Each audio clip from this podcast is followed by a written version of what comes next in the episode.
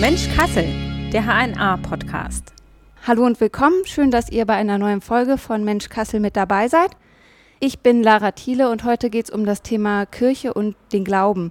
Dafür ist Jan Uhlenbrock zu Gast. Er ist Seelsorger im Kasseler Elisabeth Krankenhaus. Hallo. Hallo.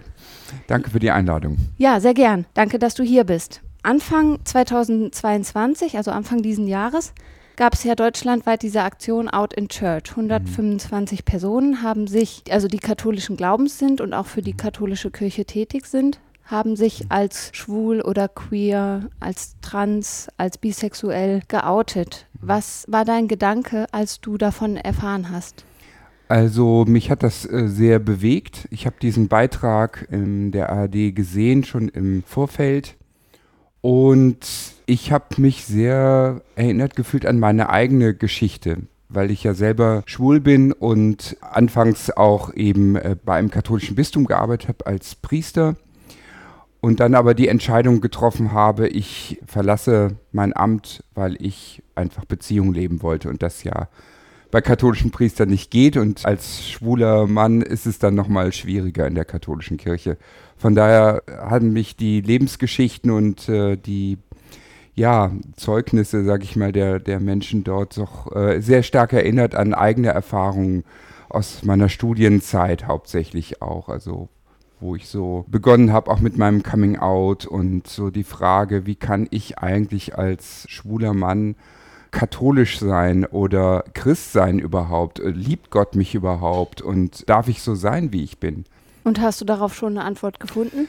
Also im Laufe der Zeit kann ich sagen, dass ich für mich einfach auch Frieden gefunden habe und in meinem persönlichen Glauben ganz sicher bin, dass Gott mich so gewollt und geschaffen hat, ins Leben gerufen hat und mich gut findet.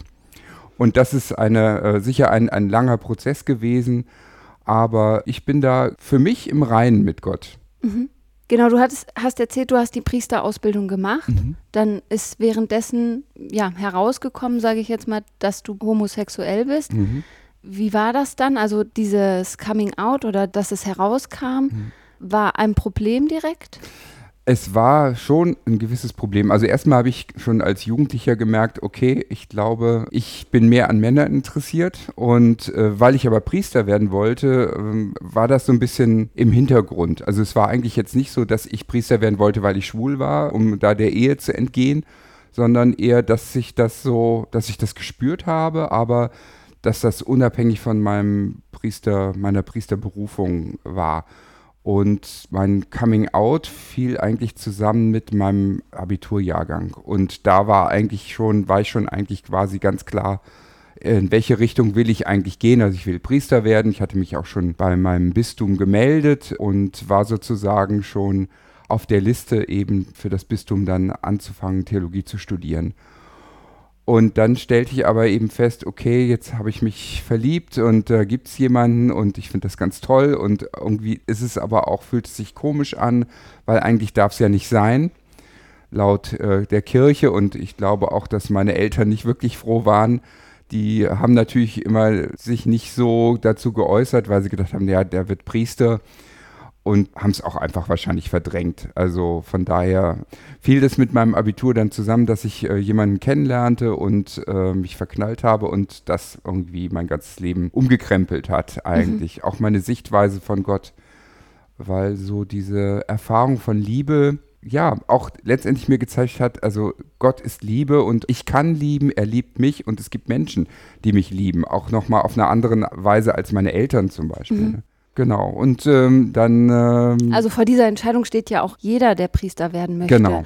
Weil egal, ob man homosexuell oder heterosexuell ist, ich muss ja immer mich, äh, ja, also für das Zölibat genau. entscheiden. Genau. Das ist genau, also die Spielregeln waren klar, ja. sag ich mal so. Ich ahnte auch schon, das wird schwierig werden, aber habe immer so gedacht, okay, wenn du jetzt mit dem Studium beginnst, dann wird das anders. In den Ferien vor meinem Studienbeginn ist diese erste sag ich mal, Liebesbeziehung leider zu Ende gegangen mhm. und äh, das hat mich dann auch nochmal ziemlich beschäftigt. Aber ich habe dann gedacht, okay, jetzt musst du dich irgendwie zusammenreißen auch und konzentrierst dich auf deinen Priesterberuf und alles wird anders. aber eigentlich wurde gar nichts anders. Es wurde eher anders. Also es, wurde, es ging erst richtig los sozusagen. Mhm. Es ist natürlich schwierig gewesen, weil ich wusste, es darf nicht sein. Auch schon im Studium als Priesteramtskandidat darf man überhaupt keine sexuellen Erfahrungen sozusagen machen. Aber ja, ich habe halt einfach gemerkt, okay, äh, ich bin scheinbar schwul und irgendwie beschäftigt mich das. Und habe dann sehr schnell im Priesterseminar eben andere kennengelernt, die schwul waren und sich mir gegenüber in einem persönlichen Gespräch geoutet haben. Und erst habe ich da so mich nicht so getraut, aber dann irgendwie dachte ich, ja, es ist ja halt so. Was soll ich das verbergen? Aber es war einfach schwierig. Also es durfte nie offen sein, es war immer geheim und man kannte sich einfach irgendwie, ich glaube einfach, man hat auch so ein Gaydar einfach und merkt einfach auch, wer eventuell schwul sein könnte. Dann ging das Studium los und damit auch die Auseinandersetzung nochmal mit dem Thema, darf ich so sein, will ich so sein, wie kann das eigentlich gehen, Priester sein und schwul zu sein? Ne? Auch wenn man sich jetzt nicht sexuell äh, irgendwie ausleben kann, kann überhaupt ein Coming Out so funktionieren. Du hast ja dann auch erstmal in dem Beruf gearbeitet. Genau. Und dann irgendwann wurde es auch bei der Kirche bekannt, dass du homosexuell bist. Genau. Ich habe dann gelesen, dass du dann nicht mehr in der Jugendarbeit tätig sein durftest. Solltest. Solltest. Also das war so, okay. dass, also es kam schon sehr früh raus. Also in den ersten zwei Studienjahren mhm. hat man mich geoutet. Und dann ging sozusagen diese ganze Maschinerie los, äh, dass also die Vorgesetzten dann mit mir darüber sprechen wollten und mhm. wissen wollten, ist das so? Und ähm, das war halt auch ja nicht ungefährlich, weil letztendlich hätten sie mich auch sofort rausschmeißen können. Im anderen Bistum hätte man da ganz kurzen Prozess gemacht und dann wäre ich raus gewesen, bevor ich überhaupt Priester geworden wäre. Aber mein Bischof fuhr damals eine andere Linie, der sagte schon, also okay, Sie müssen zölibatär leben, das wissen Sie, aber mir ist es egal, ob Sie schwul oder äh, heterosexuell sind und ähm, aber am Anfang im ersten Gespräch sagte ja, also die Jugendarbeit, da kann ich sie jetzt nicht tun so. Und dann habe ich gesagt, wieso? Was hat das ja, damit zu tun? Das habe ich mich nämlich auch gefragt, ja. weil es ist ja diese unfassbare Gleichsetzung genau. von Pädophilie Richtig. und Homosexualität. Das, herrscht ja. einfach, glaube ich, auch immer noch teilweise, würde ich sagen, in den Köpfen mancher Menschen dass man das zusammenbringt. Und ich meine, die Missbrauchsgeschichte ist ja gerade eh hier in Deutschland sehr äh, hoch gekocht und eine ganz furchtbare, unsägliche Geschichte. Aber da bringen auch immer wieder, gerade die konservativen Kräfte, immer das zusammen miteinander. Das ist natürlich völliger Quatsch, finde ich. Ja, absolut. Ich frage mich dann mhm. auch, Priester oder Personen in der Kirche, wurden wieder eingesetzt, bei denen Missbrauchsfälle mhm. bekannt waren und jemand, der ganz neu in das Amt kommt und mhm. dann wegen seiner sexuellen Orientierung darf er dann nicht in der Jugendarbeit tätig ja. sein. Das ist also schon hat sich Gott sei Dank nicht zu verstehen. Ja, also es hat sich Gott sei Dank da nicht bewahrheitet. Ich war dann auch wirklich, also Kapläne als junger Priester ist man immer eigentlich automatisch, weil man jung ist, in der Jugendarbeit drin. Und also ich habe dann auch Jugendfahrten gemacht, Zeltlager und arme Landfahrten und also da war das dann gar kein Problem mehr. Ne? Aber ja, es ist eine, un, äh, eine ganz komische Sichtweise, dass man das so zusammenbringen wollte oder tat einfach auch. Mhm. Und du hast dann, bist dann irgendwann aus dem Priesteramt ausgestiegen. Genau. Wie kam es dazu? Also ich habe dann 2003 meinen jetzigen Mann kennengelernt und ja, wir hatten dann einfach eine Zeit, wo wir schon zusammen waren und bis für mich dann irgendwie auch klar war, okay, ich wage den Schritt jetzt, weil ich merke, es funktioniert nicht, es geht nicht, es passt nicht zusammen für mich persönlich. Also so ein Geheimleben in der Beziehung zu leben. Und für meinen Partner war das damals auch schon recht klar, dass also das nicht auf ewig so sein könnte. Eine Beziehung kann ja nur funktionieren, auch wenn man sie offen leben kann. Auch. Also hast du auch gar nicht richtig in Erwägung gezogen, das Nein. geheim zu halten. Nein, also ich war da auch immer äh, relativ offen, würde ich sagen, im Freundeskreis. Gut, meine guten Freunde wussten, dass ich schwul war, die wussten dann auch eben um diese Beziehung, haben das auch unterstützt, muss ich sagen, viele. Dann habe ich aber gemerkt, ich kann das so nicht mehr leben, ich muss jetzt eine Entscheidung treffen und habe dann bin dann zum Bischof gegangen, habe gesagt, ich gehe, weil ich Beziehung leben möchte. Ich möchte wissen, wie das ist. Du bist inzwischen auch verheiratet? Genau, wir sind standesamtlich, aber nicht genau. kirchlich. Ja, genau. Leider, das geht ja leider noch nicht. Äh, Und macht dich das traurig, dass du vor der Kirche, an die du ja glaubst, ja. für die du auch arbeitest? Ja, also das war schon auch so als wir dann uns verpartnert haben in mhm. 2013 schon auch die Frage, wie machen wir das? Mir war es einerseits zwar schon wichtig, ich habe aber auch gedacht, ich will jetzt nicht, dass einer von meinen Priesterfreunden Ärger bekommt, wenn er jetzt sagen würde, okay, ich traue euch oder ich segne euch. Trauung wäre ja gar nicht dran zu denken, aber eine Segnung, das hätte ich mir schon gewünscht oder hätten wir uns gewünscht auch. Letztendlich hat dann ein äh, guter Freund unsere Ringe gesegnet, so okay. in, heimlich sozusagen. Das war uns wichtig und äh, auf unserer Hochzeitsfeier, äh, da gab es auch Freunde aus dem kirchlichen Umfeld, die dann so einen kleinen, ja, gute Wünsche, Segenswünsche uns übermittelt haben. Äh, das war so eine Art ja, Feier, aber eben nicht in der Kirche und nicht eben mit einer offiziellen Segnung in dem Sinne. Also irgendwie einen Weg gefunden. Genau. Für uns war das dann so okay und äh, vor einigen Jahren ist dann in Fellmar in der Gemeinde, wo ich ehrenamtlich tätig bin, gab es einen Priester, der da sehr offen war und mit der Gemeindereferentin zusammen Valentinstagsgottesdienste gestaltet hat, wo eben auch er explizit uns auch eingeladen hat zur Segnung. Mhm. Also ein Gottesdienst für Liebende, wo auch Liebende sich eben vom Priester eben segnen lassen konnte. Das war schon sehr aufregend. Also da war ich echt super aufgeregt, mhm. als wir dann nach vorne gegangen sind und ich überlegt habe, oh Gott, was passiert jetzt? Ne? Steht jetzt jemand auf, äh, schreit hier gleich einer rum, mhm. aber es passierte gar nichts. Und das war irgendwie ein total schönes Gefühl, äh, zu wissen, okay, in unserer Gemeinde scheint das zu gehen. Aber es wäre, also Eigentlich wenn der Vatikan erlaubt. das mitbekommen genau. würde, wäre das nicht ja, erlaubt. Ist nicht erlaubt, genau.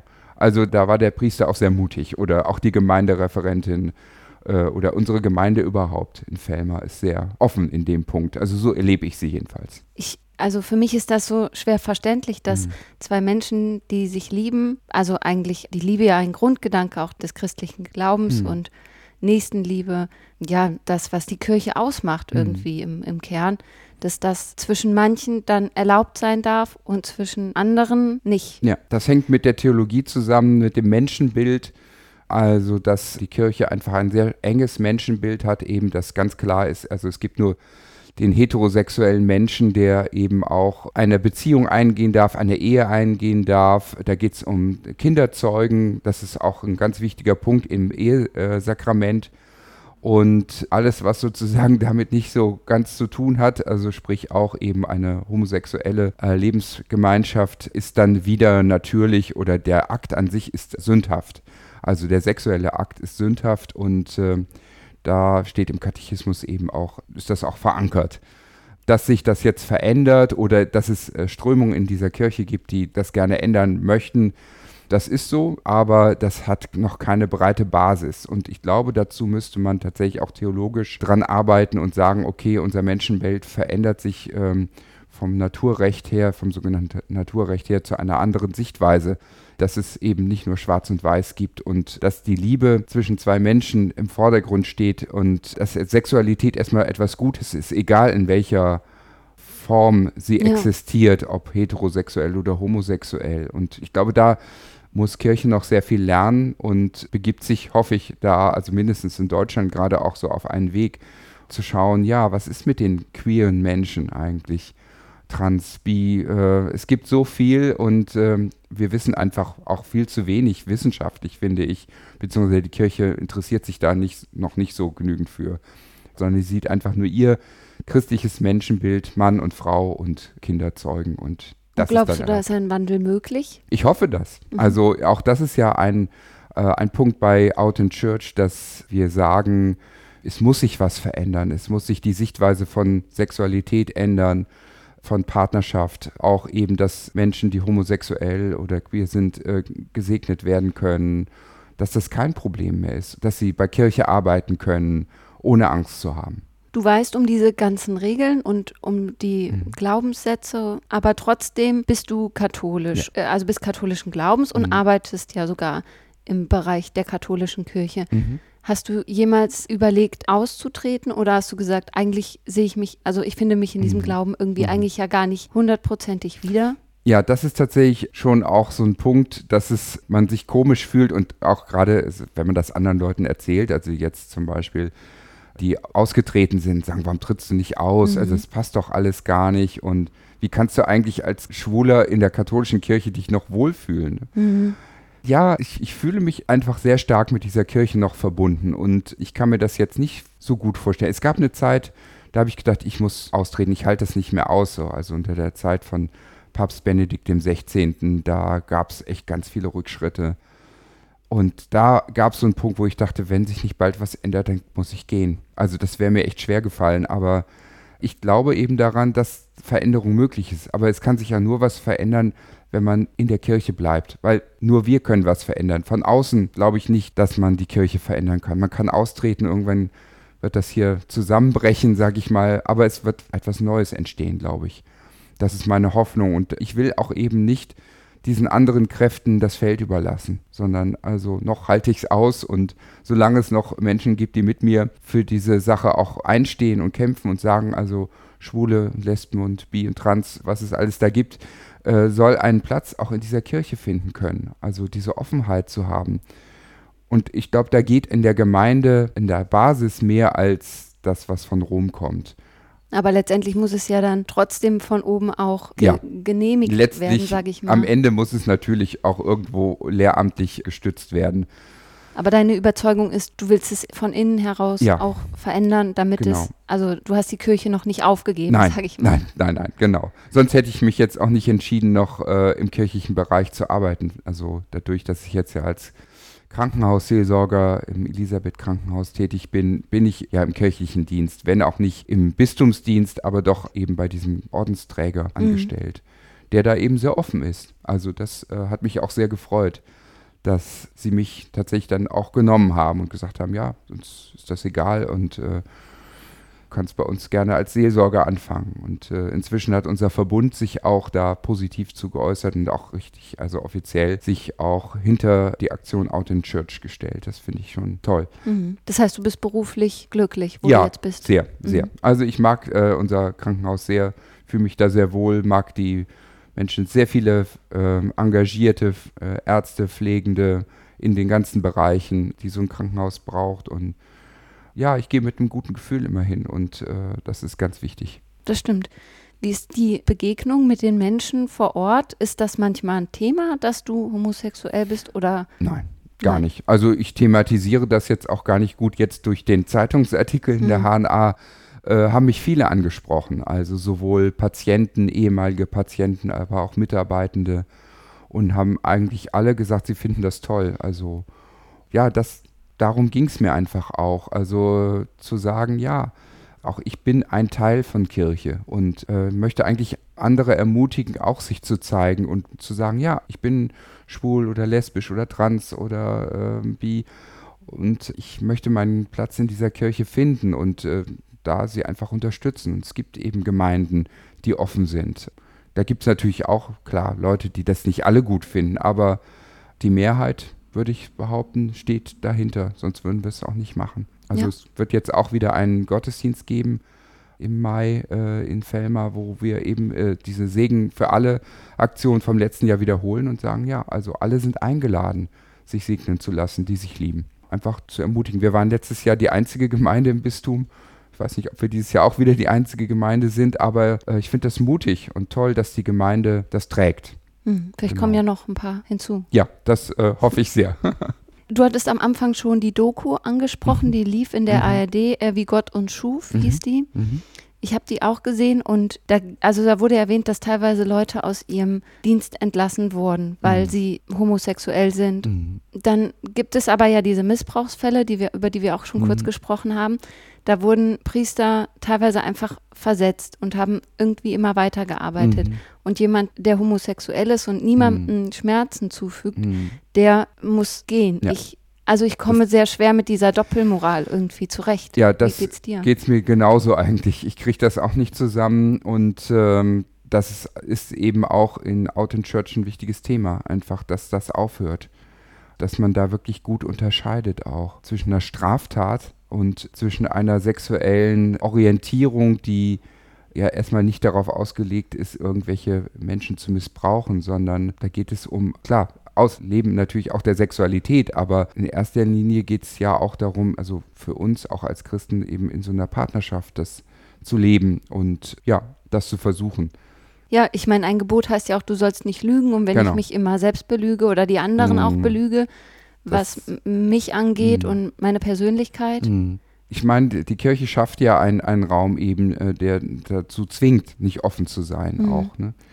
Wenn man offen damit umgehen könnte, wenn ich hätte damals offen damit umgehen können, äh, wäre sicher manches auch vielleicht nochmal ein bisschen anders gelaufen. Aber eben, man durfte sich eigentlich nicht outen. Also es wurde einem wirklich verboten. Mhm. Also ich erinnere mich an eine Begegnung mit meinem Rektor äh, des Priesterseminars, der ganz klar gesagt hat vor meiner Weihe, Sie dürfen niemandem sagen, dass Sie schwul sind. Und das ist schon auch irgendwie heftig. Ich meine, ich, ich äh, bin jetzt keiner, der mit einer Regenbogenfahne irgendwie umgehängt umherläuft, aber wenn mich jemand danach fragt oder so, dann natürlich spreche ich darüber. Und wenn jemand fragt, äh, ob ich in einer Beziehung bin, dann werde ich auch sagen, ja, ich bin mit einem Mann in, einer Bezie in einer Beziehung, bin verheiratet. Hast du da mal negative Erfahrungen gemacht, also Anfeindungen oder Diskriminierung, dass es da schwierig wurde für dich? Wenig. Also Gott sei Dank wenig, muss ich sagen. Es gab mal eine äh, Begebenheit vor einigen Jahren nach unserer Hochzeit, wo meinem Mann die Kommunion verweigert wurde in seiner eigenen Heimatgemeinde. Und das war schon heftig. Aber da habe ich mich dann auch sehr für eingesetzt, dass das, also dass da was passiert. Und äh, wir hatten Gott sei Dank das Bistum, das sich auch da positioniert hat und dann für uns gesprochen hat eigentlich auch. Und das Was bedeutet das, die Kommunion also das verweigern? Abendmahl nicht empfangen zu Ah, dürfen, okay. weil man eben in einer schwulen Beziehung lebt oder eben verheiratet ist. Ja, das kam auch alles sehr überraschend damals und äh, war einfach nicht okay. Aber das hat sich dann Gott sei Dank zum Positiven gewendet und gut, letztes Jahr gab es mal bei uns in der Gemeinde auch äh, eine Situation, dass äh, wir hatten so eine Regenbogenfahne auch äh, gehisst, Mhm. äh, damals auch als Zeichen und äh, die verschwand dann zweimal. Da hat Mhm. dann jemand die abgehängt, der bei uns gearbeitet hat. Ja, der hatte damit Probleme. Dass man Probleme damit hat, kann ich verstehen, aber das hätte er nicht tun dürfen. Das war Ja. Gegen den Auftrag auch des Pfarrgemeinderates, ne, der sich dafür bewusst entschieden hat, gesagt, wir setzen, wir möchten hier ein Zeichen setzen auch der Mhm. Solidarität. Und dann wurde sie einfach wieder aufgehangen. Äh, ja, genau. Wir haben dann eine neue gekauft. Also so äh, lassen wir uns da nicht äh, so schnell unterkriegen. Aber klar, es gibt natürlich auch Menschen, die das anders sehen. Mhm. Das ist ja auch okay. Also ich finde, darf ja jetzt nicht so sein, dass man jetzt allen das aufdrückt, sondern wir wollen nur einfach, dass die Menschen das akzeptieren erstmal oder mich so sein lassen, wie ich bin. Ich lasse die anderen ja auch so sein. Also Ja, das finde ich ist auch ein wichtiger Punkt, so sein, wie man ist. Ich, also für mich ist das auch irgendwie ein sehr emotionales Thema, weil ich selber evangelischen Glaubens war, muss ich sagen. mhm. Ich bin aus der Kirche ausgetreten, habe mich damit aber sehr schwer getan. Mhm. Also ich bin nicht ausgetreten wegen der Kirchensteuer Mhm. oder so, wie es vielleicht vielen jungen Leuten geht. Aber ich habe mich einfach von der Kirche nicht mehr repräsentiert gefühlt. Ich habe mich da nicht mehr gesehen. Mhm. Ich habe echt sehr lange überlegt, aber ich habe mich dann dafür entschieden, dass ich meinen Glauben auch ausleben kann, ohne Mitglied der Kirche zu sein Mhm. und vielleicht sogar besser ausleben kann, weil ich dann nicht mehr in diesen, ja, ich sag jetzt mal Zwängen, natürlich zwingt mich die Kirche zu nichts und ich bin Mhm. auch heterosexuell, Mhm. ich habe kein kirchliches Mhm. Amt und die evangelische Kirche hat ja vielleicht eh noch mal eine andere Einstellung, Mhm. auch das Zölibat nicht. Trotzdem hatte ich das Gefühl, es ist mir zu antiquiert. Ich bin da nicht, ich fühle mich da nicht wohl Mhm. irgendwie mehr. Und du, du siehst viele oder hast gerade auch viele Probleme aufgezeigt, Mhm. hast gesagt, da gibt es Aspekte, wo die Kirche dich eigentlich nicht widerspiegelt, aber trotzdem fühlst du dich dort noch wohl und Mhm. repräsentiert. Mhm. Ja, also weil ich eben weiß, es gibt ja nicht nur diese römische Lehrmeinung oder das, was die Bischöfe sagen, sondern es gibt Menschen, die, ich glaube, die Basis lebt auch anders, als die Kirche es eigentlich will. Wenigstens im, im Bereich der Sexualmoral. Da haben die Leute sich einfach ein Stück von befreit und haben gesagt, nee, das geht die Kirche jetzt gar nichts an, was ich da in meinem Schlafzimmer mache. Ich versuche meinen Glauben zu leben und jeder, der das tut, ähm, der zeigt ja auch äh, in seinem normalen Leben etwas davon. Also äh, die einen gehen in die Kirche, andere gehen nicht in die Kirche vielleicht, aber sie äh, glauben an diese Lehre, an, an, an diese Botschaft, die 2000 Jahre alt ist, eben, dass es um Nächstenliebe geht, um Solidarität geht, äh, den anderen im Blick zu haben, natürlich auch die Beziehung zu Gott aufrechtzuerhalten, im Gebet, im Gottesdienst. Das ist ja der Ort, wo wir uns treffen als Gemeinde Ja. einer der wenigen Orte vielleicht, Die Corona-Krise hat es ja leider auch nicht besser gemacht, aber dort treffen wir uns, um gemeinsam eben das Wort Gottes zu hören, die Eucharistie zu feiern, also das Abendmahl zu feiern. Das sind ja die Grundaufträge auch mit der Kirche. Aber eben auch zu schauen, äh, und das wird in Zukunft ganz wichtig auch für die Gemeinden sein, wie wollen wir denn vor Ort katholische Kirche sein? Und eine Kirche, die einladend ist. Wir wollen ja nicht die Leute abstoßen, sondern wir wollen sagen, hey, kommt, schaut. Klar, ja. Glaube macht auch heute noch Sinn und kann eine Bereicherung einfach sein und schaut nicht so sehr auf das Äußere und das, was so von oben immer so gesagt wird, sondern schaut auf das lebendige Leben. Wie lebt Gemeinde? Wie ist sie füreinander da, für andere? Viele Gemeinden engagieren sich jetzt für die Flüchtlinge aus der Ukraine.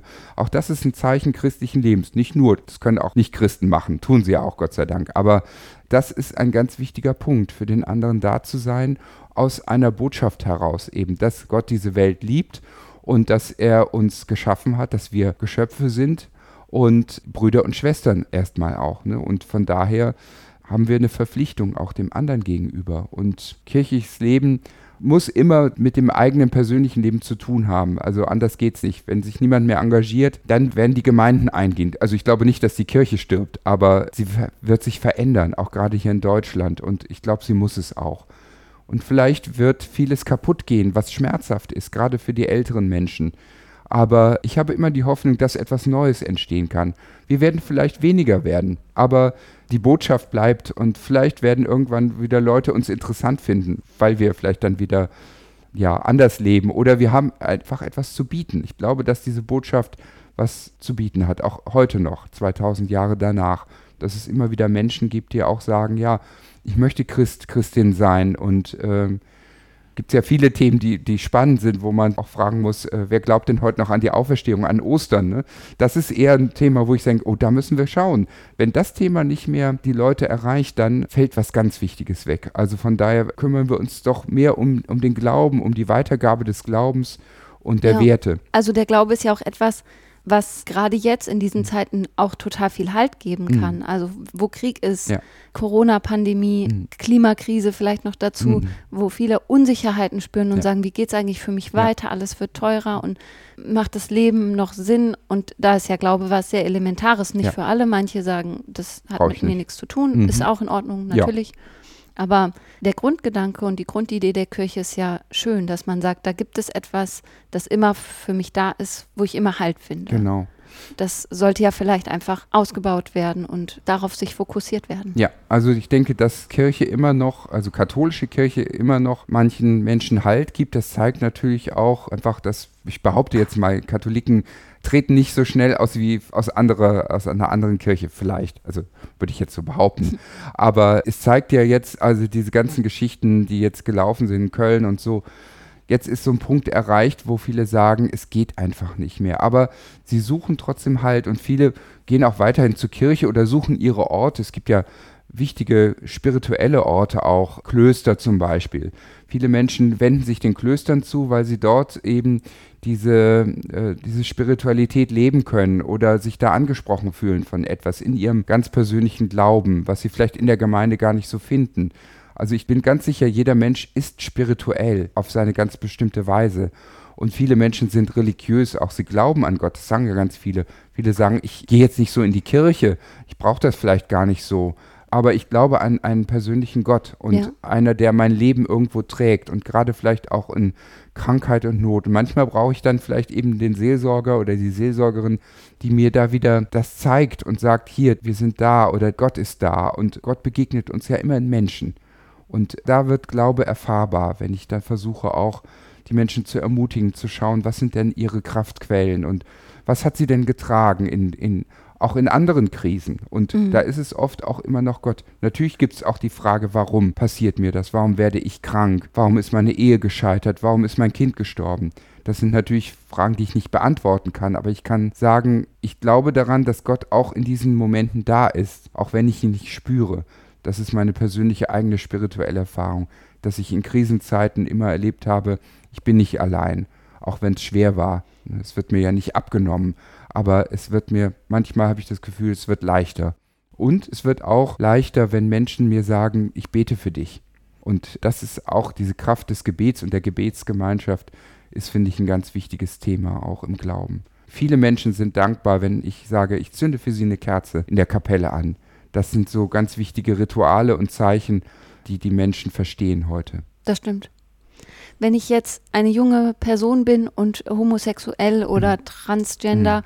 und in der Kirche mich auch wiederfinde, auch mhm. katholischen Glaubens mhm. bin und da vielleicht auch arbeiten möchte, aber jetzt gar nicht so genau weiß, darf ich das, kann ich das, mhm. sollte ich das tun? Hast du mhm. da vielleicht drei Tipps für solche Leute, was sie, wie sie das angehen könnten oder also, ob sie überhaupt das machen sollten? Also ich sag mal so, natürlich Out in Church ist ja das total wichtig, dass sich was, was verändert und dass Menschen auch im Raum von Kirche arbeiten können. Also ich glaube, das eine ist, äh, dass man sich vielleicht erstmal eine Gemeinde sucht. Also wenn ich kirchlich arbeiten will, brauche ich einfach eine Gemeinde ja. auch. Also das, ich kann das, glaube ich, nicht trennen. Äh, das andere ist, vielleicht einen Seelsorger zu finden, wo ich mich anvertrauen kann auch und wo ich vielleicht weiß, okay, der, der sieht das vielleicht auch so wie ich oder eben Out in Church anzusprechen, denen zu schreiben. Da gibt es ja eine Webseite, äh, sich zu melden und sagen, hier, äh, was mache ich jetzt? Oder ich habe Probleme, weil ich schwul, lesbisch oder trans bin und äh, arbeite vielleicht schon im Raum der Kirche. Die geben dann Rückendeckung auch, ich glaube, dass man sich da gut Unterstützung holen kann. Und Out in Church will ja auch eben viele ansprechen. Also inzwischen haben sich ja noch wesentlich mehr gemeldet. Ich habe jetzt auch eben äh, vor ein paar Wochen mich dort gemeldet und gesagt, ja, also ich äh, bin bereit, mein Gesicht hier auch bei Out in Church äh, zu zeigen und äh, ich kenne die Initiatoren auch persönlich. Ja, entweder da, da, zu unterschreiben oder zu sagen, ich kann auch als Nicht-Schwuler oder ich kann auch als heterosexueller Mensch diese Aktion unterstützen. Ne? Also es geht ja auch darum, dass wir möglichst ja, Unterstützer bekommen möglichst breite Basis das Ganze geht und eben sagen, hier, wir sind ansprechbar. Also einfach Verbündete suchen. Genau, Verbündete suchen, genau. Und wir finden immer Orte, denke ich, wo eben die Menschen willkommen sind. Man muss nur ein bisschen suchen, manchmal. Mhm. Hängt ja auch äh, wirklich ab, ob man in der Stadt ist, zum Beispiel, wo es einfacher ist als auf dem Land das ist schon ein Aspekt, dass es ja. jetzt hier in Kassel vielleicht einfacher ist als irgendwo. Ja, glaube ich schon. Dorf. Ich glaube, weil die Anonymität natürlich auch größer ist als auf so einem Dorf und äh, aber es gibt viele Möglichkeiten sicher. Und äh, man kann sich also auch gerne mit mir in Kontakt setzen, wenn man irgendwie noch Fragen hat oder so. Ja, das ist doch gut. Ja. Guter Tipp zum Schluss. Ja, vielen Dank, dass du heute da warst und so offen warst. Gerne. Alles berichtet hast. Mhm. Und wenn euch diese Folge gefallen hat, dann hört euch gern auch die anderen an. Schaut auch mal in die Show Notes, da haben wir auch unseren neuen Podcast-Newsletter verlinkt und natürlich Out in Church. Dann danke fürs Hören und bis bald. thank you